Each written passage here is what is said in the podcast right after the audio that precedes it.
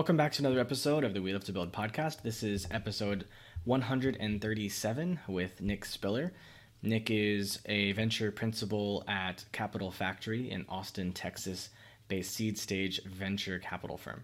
Nick also coaches startups on how to raise money and has assisted them in uh, raising money. Capital Factory has helped 750 plus portfolio companies raise billions in venture capital to date. I was interested in talking with Nick because of his experience uh, as a fundraiser and uh, an investor.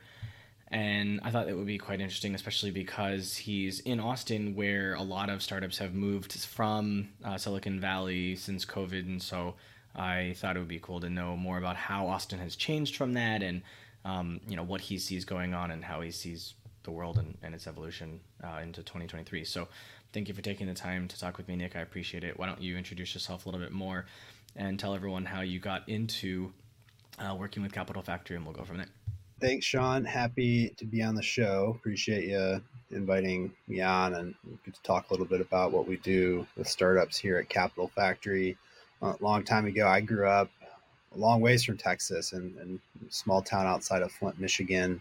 Uh, and when I graduated in 2009, the, the recession had its its grips on my my, my state, and I ended up leaving and, and, you know, went to Texas and really discovered a amazing place when when I did, and for a lot of different reasons. And, and for me specifically, it was just such a entrepreneurial culture, uh, deeply rooted in Texas, and uh, you know maybe historically a different philosophy on business than, than Silicon Valley, but but nonetheless, Texas is the uh, ninth largest economy in the world compared to different countries. Uh, and we have four of the top 10 largest cities in the United States, uh, all within a day's drive of each other in Texas. And so it's a great place to build a business. And for the last 10 years at Capital Factory, we've been uh, building a startup ecosystem really across the state of Texas and getting ready to drive up from Austin to Dallas right after this podcast to you know, attend a launch party for one of our portfolio companies and be in San Antonio later this week as well. And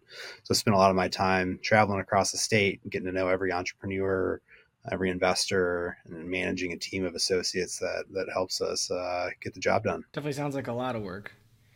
I don't envy you for that at all. Although I do love meeting different people, which is one of the reasons why I do the podcast. I get to meet you, and I don't have to go to Texas to do so.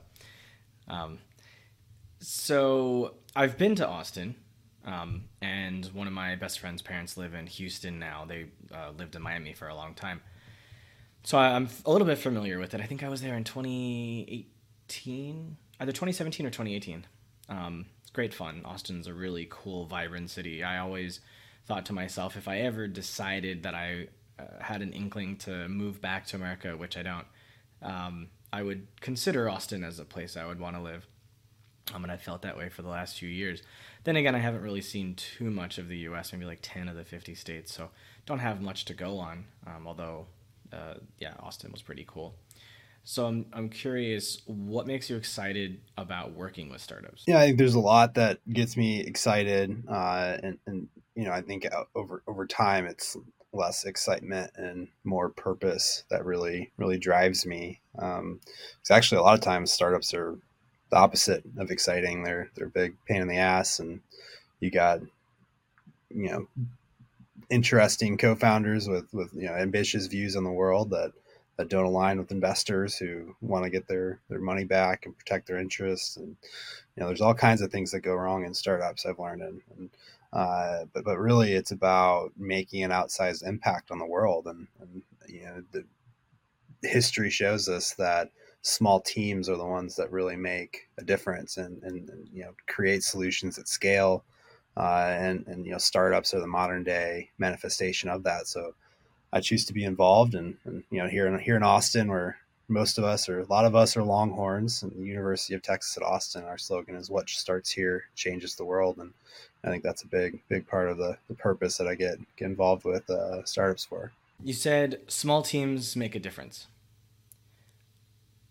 if small teams are better at making a difference than large teams and large companies, why are small teams pushed to grow so big and so fast? It's a good question. I, I will speak to venture funded startups specifically. Um, you know, and there's a lot of other types of small teams, whether it be a nonprofit or just a project or you know any, any other type of group. But a, a venture funded startup is predicated on on outsized returns as well as outsized impact, right? And and you know, meaning this is the riskiest asset you could invest in a startup startup company on the, the spectrum of assets to invest in. You, you know, startups are you know the highest chance of losing your money, but it's also because of that the highest chance that, that you'll you'll you know get a huge return. And so um, it's it's the investors who fund these these companies that you know, they need to generate high growth to justify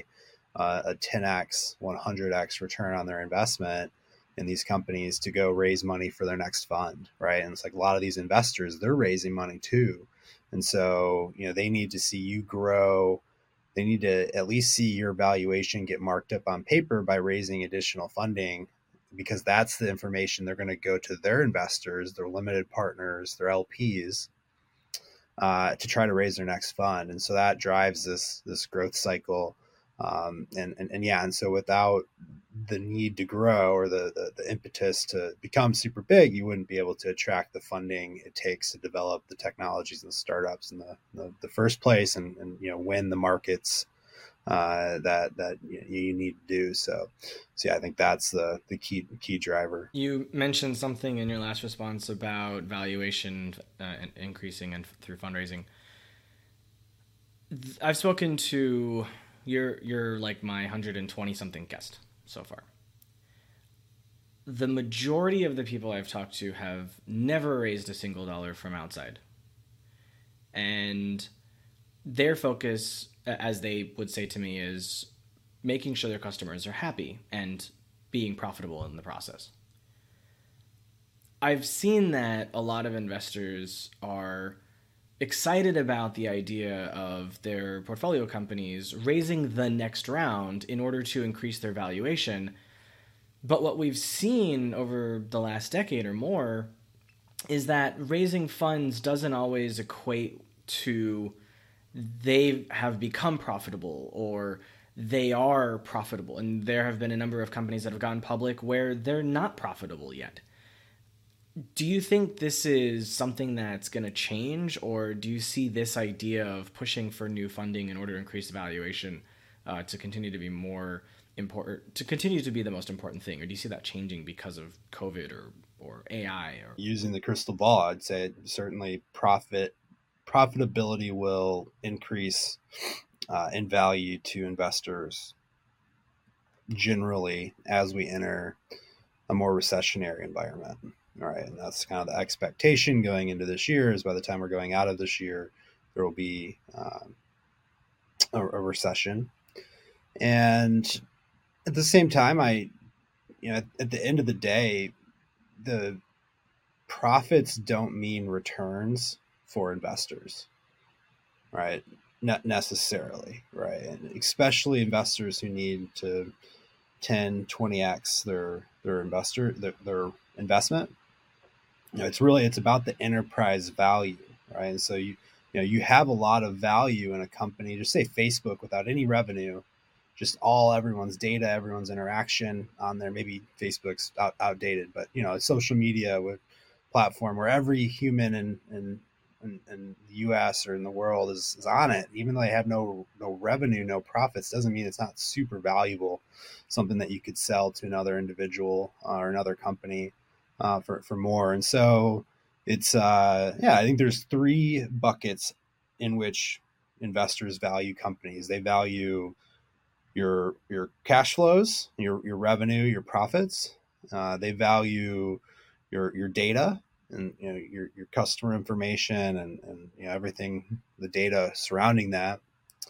And they they value your technology your product and how differentiated it is, how hard it is. And so, you know, it's kind of a you know, balancing act between those three buckets of how you're you're you're valuing a company, uh, and then also, you know, the the macro environment around that, which is what's been so tricky these last few years as, as everything's shifted uh, under the feet of entrepreneurs as they you know are, going from one round to another, the, the the environment they're raising money in, and that that subsequent round has been quite uh, you know it's, it's quite different than, than when they raised the first round of capital. Could you put a percentage change in what you've seen trending for fundraising between the last year and now in terms of whether it's an up round or a down round uh, or how much they're raising, whether they're raising less, they're raising more, and, and if their valuations are going up or down? I felt like last year was the the the weighted out year,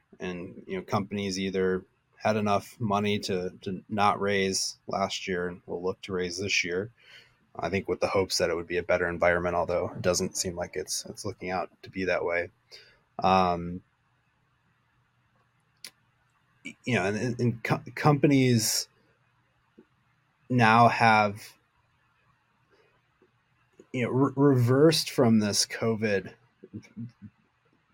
path, right, where you're raising money in an incredible environment, all online, and, and now they're you know doing it in person in a, in a tough environment, and you know, and it's it's really tough to say. And so, you know, companies either didn't raise or they did a flat round where they didn't have to do a down round. Um, you, know, and they just raised an, an extension of their last round at the same terms. So that's you know, good, good, you know, relatively good opportunity for investors. Um, you know, and this year that you know that it's going to get harder and harder to do that, right? And especially as you know, assuming the, the the fundraising environment doesn't bounce back, which it doesn't look like it will, like companies will start to do down rounds. You'll start to see recapitalizations of the company uh, and, and, probably a lot of other creative things um, to really prevent those two things, um, right? And like that's the last thing you, know, you, really want is you know to have to go mark down a company in your portfolio as an investor because then that marks your whole portfolio down and and you know makes it harder for you to raise money um, you know, and so I think it's going to get tougher and tougher. And, and, there's a lot of companies scheduled to go out of business this year for sure if they don't find a solution to this problem. What are some things startups can do to make themselves look more attractive to investors in this environment?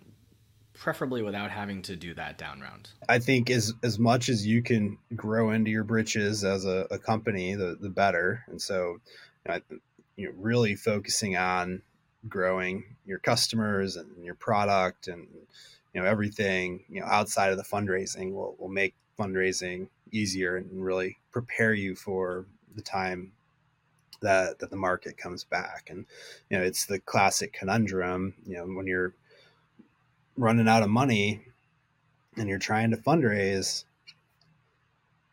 as an entrepreneur you feel like this is very important. You really you know we're doing something interesting you know you can make a big difference by investing in the company. You know we won't go out of business. We won't lose it won't run out of runway. But really that's the last thing an investor wants to hear. Investors don't want to invest in companies that are running out of money or don't have any money. They want to invest in companies that don't need to raise money because that's the safest opportunity. And so I think you know, as soon you, you put yourself in a position where you can raise money to take advantage of a market opportunity, but you can also operate indefinitely if you don't.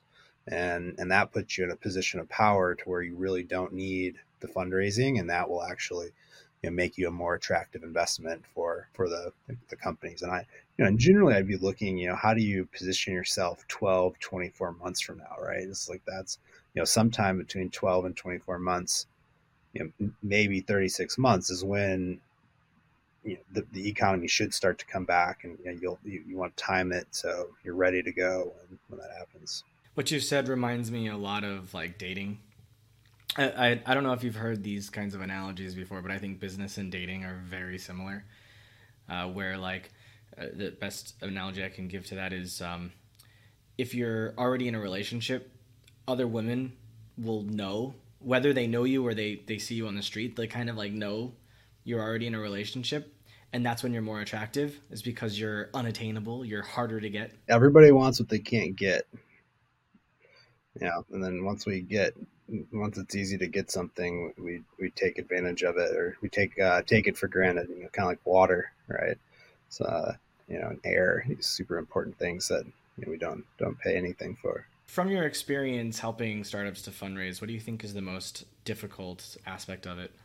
There's a couple buckets. You know, I think for a lot of people, it's building deep trust with the investors, and you know, and, and ultimately trust overrides anything else in an investment decision and if they don't trust you it doesn't matter what your paper says what your history history says what your track record is if it's untrustworthy they're not going to give you a couple million dollars to build your company right we know how that turns out um, you know but more practically it's just really it's like you know people get stuck at that first interaction and uh, you know, there's a reason these charismatic folks become successful, right? Your Steve Jobs, your, you know, um, you know Elon Musk, right? Like, because they're charismatic and they've got that that that just you know energy that people dive into, and you meet them and you want to get to know more about what they're doing, and you want to be a part of what they're doing. And there's a lot that goes into why that is, but you know, I think it's it's there's you know a, certain set of people that are charismatic and, and can build trust quickly because of that. Um, I think the the rest of everyone else, who frankly are probably just as good, if not better, business operators and and, and operators, um, that just aren't quite as charismatic and can't can't uh, you know woo the investor into you know trusting them with their their capital. Yeah, I was talking to someone the other day based in California. He's working on a quantum computing startup, and he was explaining it to me in a way that I was like, "Yeah, this is really interesting." He's like, "Yeah, but like talking with investors is not easy, and because like they don't understand it, and it's like." Yeah, don't know what to tell you there, but what you you know when you explain it to me, like I think it's really cool, but I don't have the money to invest that you know what you need.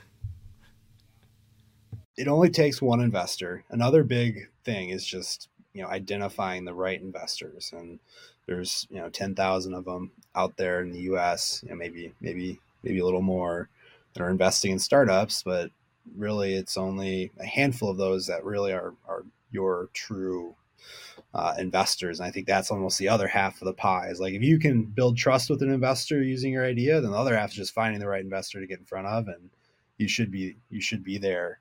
Um, you, you know, but that doesn't. Uh, it, it, yeah, I know it's not easier said than done. I guess. What do you see the investor's responsibility as being? I mean, the investor's responsibility is to steward the investment. You know, the key word is like the investment, not the company, although they're very, you know, intertwined, obviously, and the success of the company is the success of the investment investor investor most of the time. Although, you know, in some key times it's, not. And, you know, they've got to get money back to their LPs if they're a if they're a VC and they have a fund. So they, you know, that's that's their job, and their customer is not the entrepreneur. The customer is the the the LP, the limited partner that's investing in their fund, and the, the entrepreneur is more of a, a, strategic partner for that. So, um, you know, I think investors, good investors, do have a responsibility in the company um, to make introductions, to uh, you know, provide key pieces of insights. Investors get to see a lot of different companies, a lot of different ventures, and so it's usually easy for them to help connect the dots across them and, and you know bring ideas from other ventures that are that are novel into uh, you know another another one in their portfolio. So I think that's a big big piece of it to add value. But I think you know one thing you want to know as an as an entrepreneur is like, hey, they're they're looking to make money and, and looking to get an investment back, and, and that's how this that's how it works. So if the goal of the entrepreneurs to attract investors to give them money so they can build a company. And it's the investor's goal to get a return on their investment for the people who've given them the money to put in. How can entrepreneurs get investors to align with them so that they can make both of their goals successful? The entrepreneurs who succeed have a deep rooted intent to do so and and it's really something that is it's almost possessive that they need to go build this company and that you know they they know it's going to happen. And it's just a matter of like who's going to do it with them. Um and and so i think that's a big a big piece that you see is just like you know the the the the, the founders have to have the conviction to to, to you know b- believe in it. And that's what's going to motivate them and really rise above all the other bs that might come along the way. And all these little you know tit for tat negotiations will will will be far inferior to the the broader purpose of the company um, and that that you're just giving them the fuel to go do it. And so it's yeah it's really that mentality that I, i've seen be successful. It's just you know we're, we're not going to lose. We don't take no for an answer uh, and, and and and you know that it's it's it's it's passion right? And like that makes you more energetic and it's it's you get more out of that person than if you just hire a very experienced ceo uh, to, to run that company right? Because that's you know professional. They don't have that that deep grit to do it. So that's this unique characteristic of the founders is they've got this just you know mission to to you know build this company how often is it that you see an investor invest after the first meeting? I think I've seen it once, like at least, I mean, thousands, like, you know, probably 10,000 interactions I've, you know, have brokered.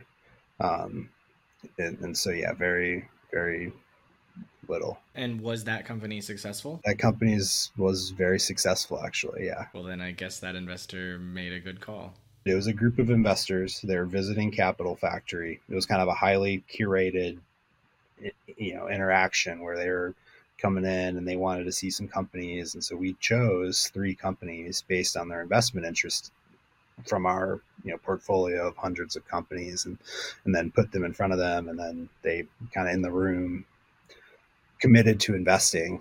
But even by the way, even then, like that's as fast as it goes. It's still like it's not like they invested in the room because they hadn't seen the legal documents, you know, and like you can like once the legal documents come out, you know, there's a lot more that you need to go through, and that you know just takes takes time. And but it did happen so that that company, uh, you know, they, that investment did go through, and then they raised uh, the the company's Apptronik. It's a really cool humanoid robotics company. They work with the, the military and industry to to build human like robots, and they raised a, a fifteen million dollar seed round last year, and are going out to raise a big A round. I would also add that you know they that group of investors were not professional investors. It was more of like a group of wealthy business people that were on vacation in Austin and like getting together and like this is what they do for fun um, you know, and I was, you know, they, they took it seriously, but it was, you know, I don't, you know, I don't think you know,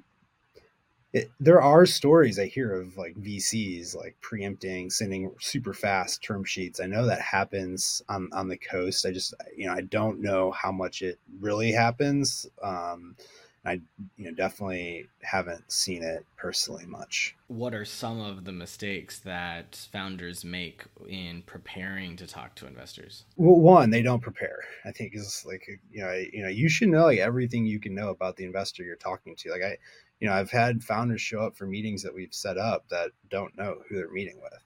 You know, and like I feel like a lot of founders get they like overpack their schedule so they walk into everything blind and they're not very effective in the meetings. Um, and so you know like every investor i'm meeting with I'm, I'm at least reading through all of their linkedin but i'm you know if i have time i'm trying to find a podcast like this or youtube video where they open up they go a little deeper so i can really get inside their head know how they think know how they talk. Um, you know that that type of thing. Uh, you know the other thing that happens there's like this uh, for whatever reason people like to bash on investors and get the like oh like vcs like don't fund me. Or you know they think of a bunch of reasons that like vcs aren't great or investors aren't great or they kind of like put themselves against the investors and but they still need to raise money and it's just like it just comes across bad in the meetings. It's like if you have that that undertone like it's the investors are really good at picking up on on like emotional cues and thoughts. And it's not like they not that we're upset that you don't like investors like that's kind of fine but it's just like your attitude is not going to lead to success like having that type of energy with people. Um you know and so yeah i think you gotta you got to stay very positive when you're building a startup and and you know honestly a lot of people are going to let you down and not deliver on promises and you know there's you know like investors in a bunch of other categories but like the the winners are people that can persevere through that and y- you never know that person that let you down might really come through next time and so like why why burn that bridge? Um you know and, and even more important than that like you don't want to be upset as a founder. Like you don't want to have this animosity or you don't want to be jaded because it's going to cloud your thinking and your vision and and everything you're doing. And so you just need to like you know, and I'm not saying they're they're like it's not a logical argument to not like investors. I'm sure there's a lot of reasons out there. I'm just saying it's not advantageous for the, the entrepreneur who who needs to raise money or wants to raise money to you know adopt that that that attitude because it just I think it's you know stems to just you know a lot of dead dead conversations. Capital Factory invests directly and finds co-investors. Yeah, that's right. We, we advise companies initially, we take a little piece of advisor equity. It's sort of like the evolution of our accelerator, and then separately we invest directly um, a lot into those companies, but also separately um, and we're usually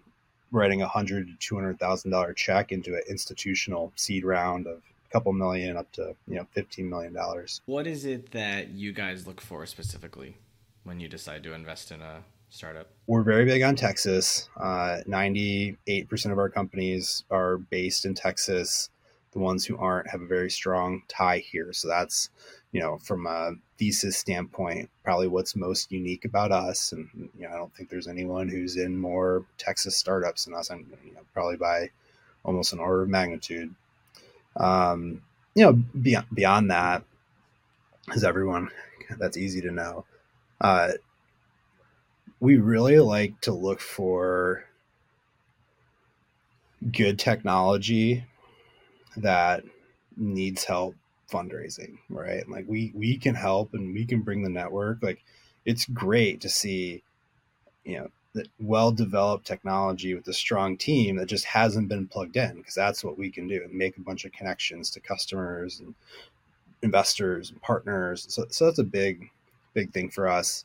Um, you know, and we're really agnostic from a stage and sector standpoint, although we, we do very well with deep tech, uh, you know, robotics, AI, drones, uh, because we have strong partnerships with the U.S. Department of Defense. Uh, I'm actually right outside the, the room I'm in right now is the Army Applications Lab, which is the startup sourcing department for the Army, and also have the Air Force, the Texas Military Department, a handful of other government innovation groups embedded in our ecosystem. And our companies have received over half a billion dollars in non dilutive funding from these DoD groups uh, since t- 2019. So, so that's just an area we can really help well. So if you like have a really deep tech, you know, drone or something, and you're looking to plug in with uh, uh, any of the, the military groups or the government groups, um, we can be a really good partner on that. And um, yeah, so that's been a big, big piece of it. And again, I think uh, there's a lot of other stuff I said in this episode that we're looking for, you know, the, the, the charisma and the trust and, and that. And so it's, it really is a whole, whole, uh, you know, list of, of items that we're, you know, we like to see. I've spoken to a number of Israeli entrepreneurs and oftentimes they end up starting to learn about tech while they're soldiers and then they leave the force and end up starting technology companies to commercialize something they've worked on with some of the other people in their squads. And then Western companies go over and try to buy the tech because it's cheaper than trying to make it like Microsoft. Um, is a huge uh, has a huge innovation center out there it's interesting how the U.S. looks at it differently. Where I, get the sense that there isn't really that like once you're in the army, let's like teach you how to do a bunch of really cool stuff, but rather use the stuff we already have, and maybe the people that are building the tech for the Department of Defense, the military, army, have nothing to do with being a soldier. Maybe they've never been a soldier, so they don't know how the the you know complex works. Would you say that's accurate?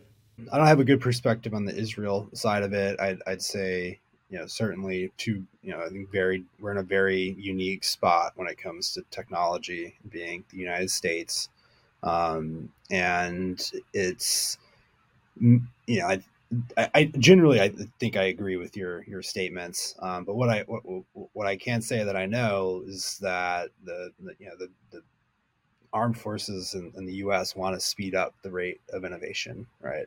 And you know, I, would say here we we grow up with technology probably more than anywhere else in, in the world, and, and you know, and, and I see a lot of the people who are you know working for these these DoD innovation groups, Army Applications Lab, AFWERX. It's they're kind of at the end of their career, and this is kind of like a retirement method for them. And and and there's inside, you know, I think what you're talking about is like you know doing it outside of the DoD, but this is actually you know groups and kind of these innovation units which are kind of separate from the operating you know bases right and it's really thinking about where is the army you know the future and, and, and really connecting with all of the startup ecosystem, not just a capital factory, but all over the country, and, and you know being able to very quickly source technology. And so I, I think yeah, there's certainly you know some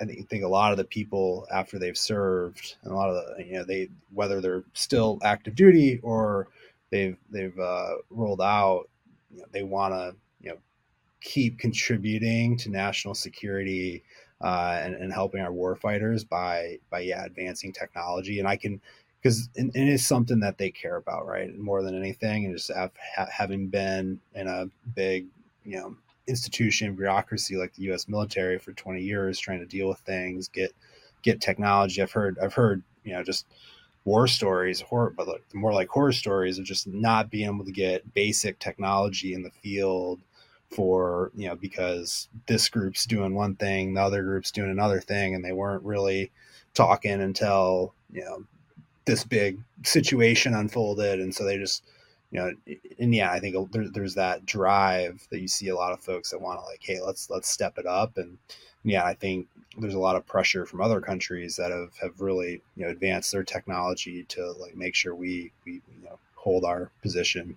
um, at the top. Yeah, I was going to say you said that the military and Department of Defense are trying really hard to source good technology, and I I lived in China for ten years. I actually lived in Shenzhen for five of those years, and I know that Shenzhen is a massive raw raw material supplier for manufacturing, not in not only just in China but in other countries as well. I know a number of people that will make trips to Shenzhen specifically to find parts, and then whether it's being you know manufactured in uh, the Philippines or Indonesia or Vietnam or India, uh, Mexico, what have you. Oftentimes they're going to China to find those parts.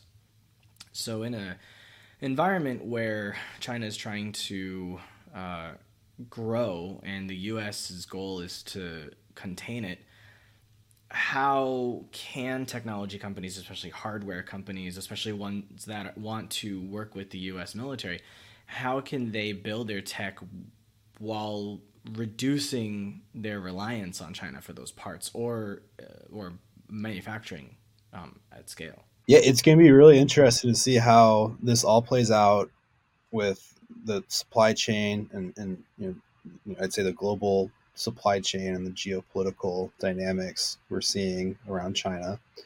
Um, you know, right now, as we're recording this, I think there's seven or eight, I don't know how many states that are outlawing TikTok, right? Because it's owned by, by, by China. I know the U.S. has already outlawed the u- use of uh, government use of Chinese made drones. Uh, and that's actually driving a lot of activity here. And so, yeah, I think there's you know, you're going to see American manufacturing come back to some degree. Uh, you know, certainly a lot of the companies, especially the startups, are you know they're building their own factories and you know doing doing things themselves here now, and I think that's certainly a, a piece of it, and, and you know, a piece I'd love to see you know succeed. Although the, the cost implications are are hard. You know, the other place I'm watching uh, is India, right? And I think India has all of the you know necessary components to to be a China, right? And and you know all you know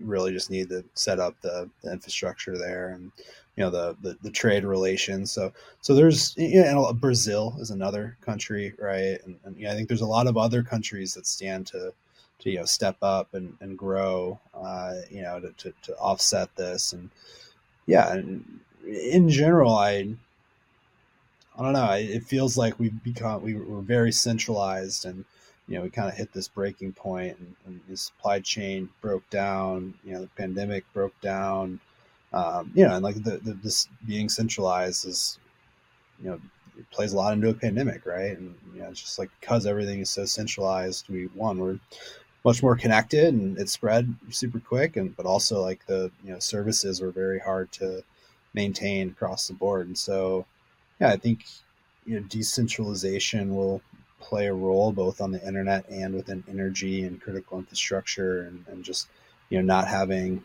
one canal have the potential to back up the whole chip supply of, of the United States, right, or something, something like that. So, uh, these are just my ideas. I'm excited to see what happens. It's certainly probably one of the biggest, uh, you know, s- disruptions that's going on right now is, is you know, supply chain and, and you know the the geopolitical dynamics from between the east and the west.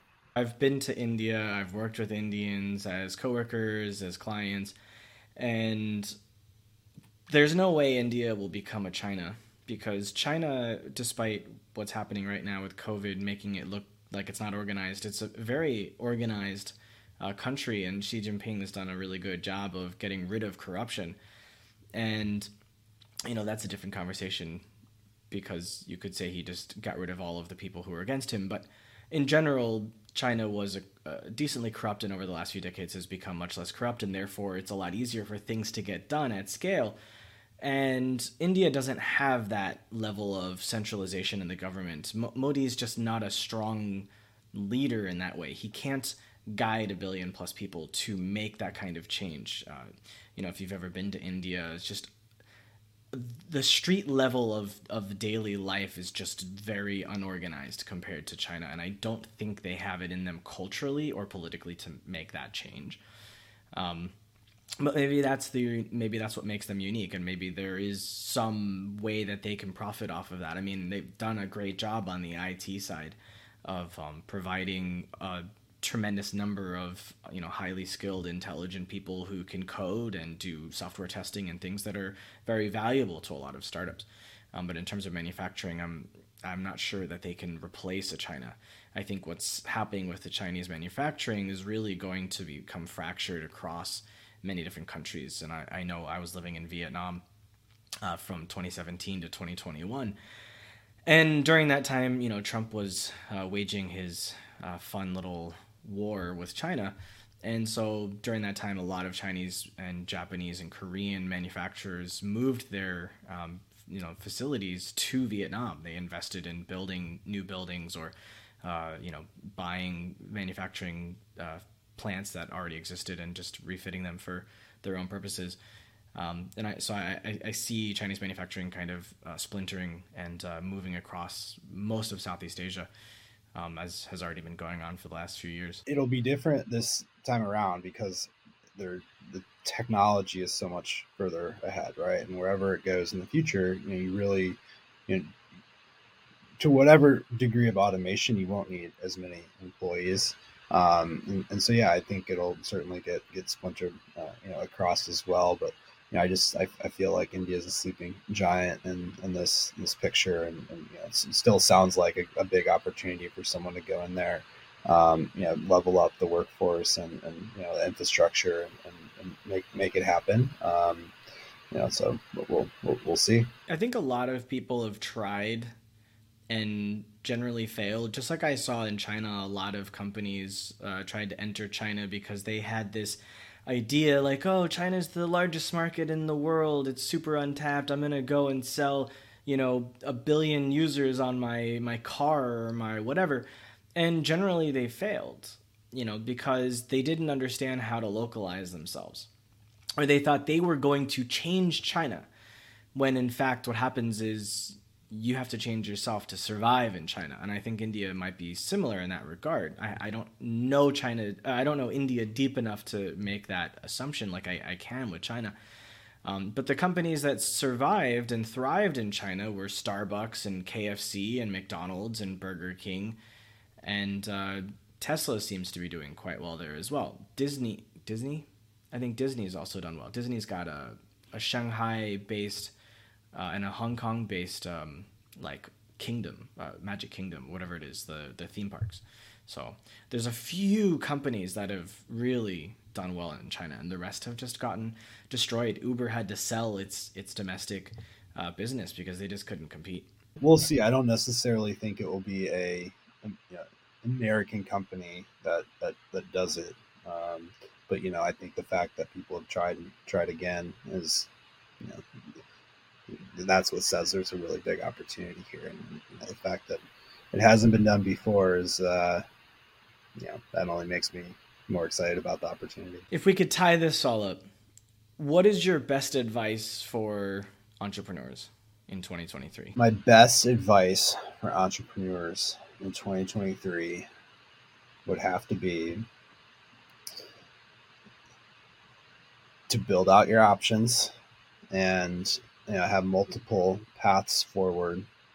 I would you know be stacking cash uh, as much as you can and, and building runway however you can. You, you got to make the hard decisions. And, you know, I think a lot of the entrepreneurs that are in this spot,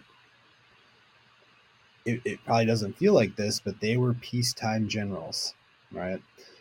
Now we're going into a situation where we have wartime generals, right? And you have to do layoffs and you got to make hard decisions about you know employee growth and customers and you know like so there's a lot more hard decisions to be made ahead than there was behind us when when everything was up and to the right and so um, it's not going to be fun and this is like where we're going to learn it's not a big party and it's not just an amazing adventure and journey it's it's like it's it's tough right? And but that's actually what makes it an adventure.